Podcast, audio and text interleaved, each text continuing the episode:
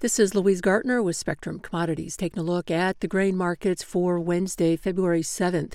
Well, we got the grain markets trading relatively quiet, waiting for tomorrow's supply demand report. Yesterday, we saw the wheat trading basically just an inside day from the previous day's range, so we were slightly higher, but not a lot of energy to that market. Soybeans were steady to slightly higher as well, basically just pacing sideways. And the corn market's starting to see some pressure. It actually had an outside day lower yesterday. The main driver for the row crops, at least, is weather in Argentina. The rains have been forecast for the last week now, and they're staying in the forecast. And actually, we already are starting to see some rainfall in Buenos Aires.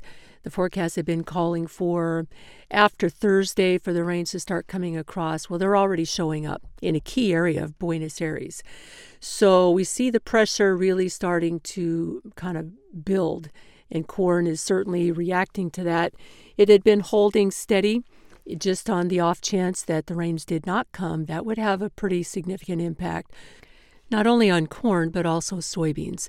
So we are seeing a much better weather pattern emerge for Argentina. That's going to remove, I think, uh, much of the remaining support for both corn and soybeans.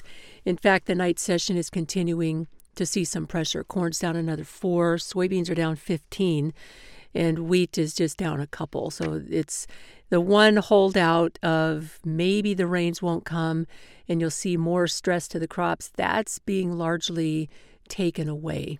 And we're starting to see that downward momentum kind of kick back into the row crops. Supply demand report tomorrow is expected to show that uh, soybean exports probably are going to be ratcheted down and that would take ending stocks up. So there's another bearish component to the soy complex for the U.S. anyway. And in corn, uh, you know, we expect that we'll be the major exporter here for the short term until you get the Brazil's crop, second season crop harvested, which is still a few months away. They're just in the early stages of planting for that crop. Should go into pretty good conditions. They're getting the soybean crop off fairly quickly, and that's going to get that corn crop in fast. The concern here a couple months ago was that the delays to soybean planting would delay corn planting. But the heat and the dryness, which was delaying the, the soybean planting, that pushed the crop along fairly fast. And so they're getting it off quickly, and uh, that's allowing at least a normal planting pace for the second season corn crop. And it's important because the rainy season ends fairly soon, and you want to have a good start to the crop before you head into that dry and hot part of the growing season. In uh, South America, we are starting to see more private estimates come out for corn and soybeans. Cordonnier is uh, out with their estimates. For Argentina, Uh, they've got corn production unchanged from their previous estimate at 56 million tons. Brazil is also unchanged at 115 million tons. And in soybeans, it's a similar deal, unchanged at in Argentina at 52 million tons, and in Brazil at 149 million tons is also unchanged from the previous estimate. Paraguay, they actually increased soybean production a half million tons to 10.5 million.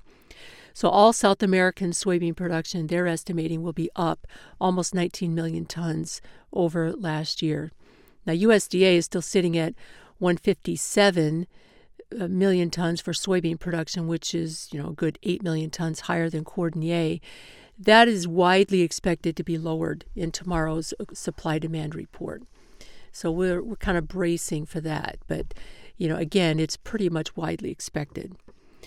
So moving forward, uh, you know, it's it's it's about weather in, in South America, and that appears to be on track for good widespread soaking rains to come across Argentina, which basically will save those crops because they were headed into the heart of pollination, and it had been uh, dry for four weeks, and you know 100 degree temperatures over these last couple days, and another day or so of that of that high heat certainly is taking a toll on the crops, but these rains will be critical.